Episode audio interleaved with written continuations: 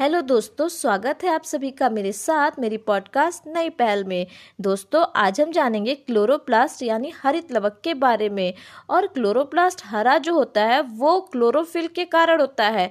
यानी क्लोरोप्लास्ट जो होता है, हरे रंग के प्लास्टिड इसलिए होते हैं क्योंकि इसके अंदर क्लोरोफिल पाया जाता है।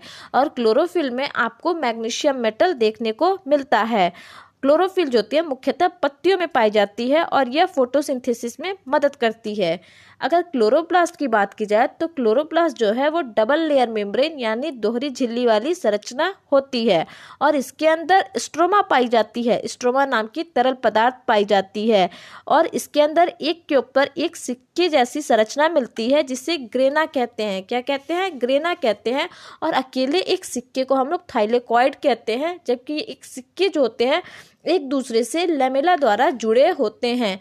स्ट्रोमा की बात की जाए तो स्ट्रोमा के अंदर इंजाइम राइबोसोम, आरएनए, डीएनए पाए जाते हैं। क्लोरोप्लास्ट जो होता है वो बाइकॉनकेप शेप में पाया जाता है और क्लोरोप्लास्ट में सर्वाधिक प्रोटीन पाया जाता है।